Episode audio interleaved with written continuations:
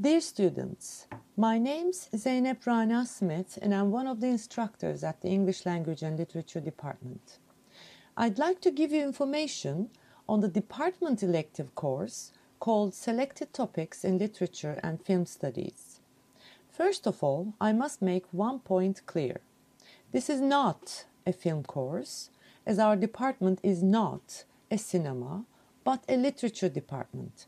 Therefore, you must understand that the course focuses on filmic adaptations of literary texts.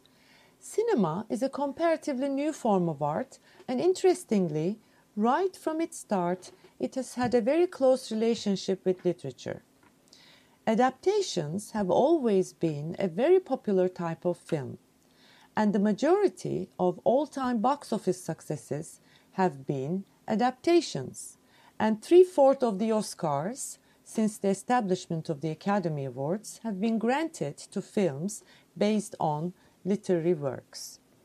In this course, we will begin with an understanding of the long, arduous, and creative processes that lie behind adaptations, after which we will study a selection of films based on literary sources. I always prefer to begin with the literary text. Following that, my students and I analyze and discuss the peculiar characteristics of its filming adaptation. This is a very informative and a very enjoyable course that improves the students' analytical and critical faculties. So I do hope you will choose this course and join me in this exciting journey.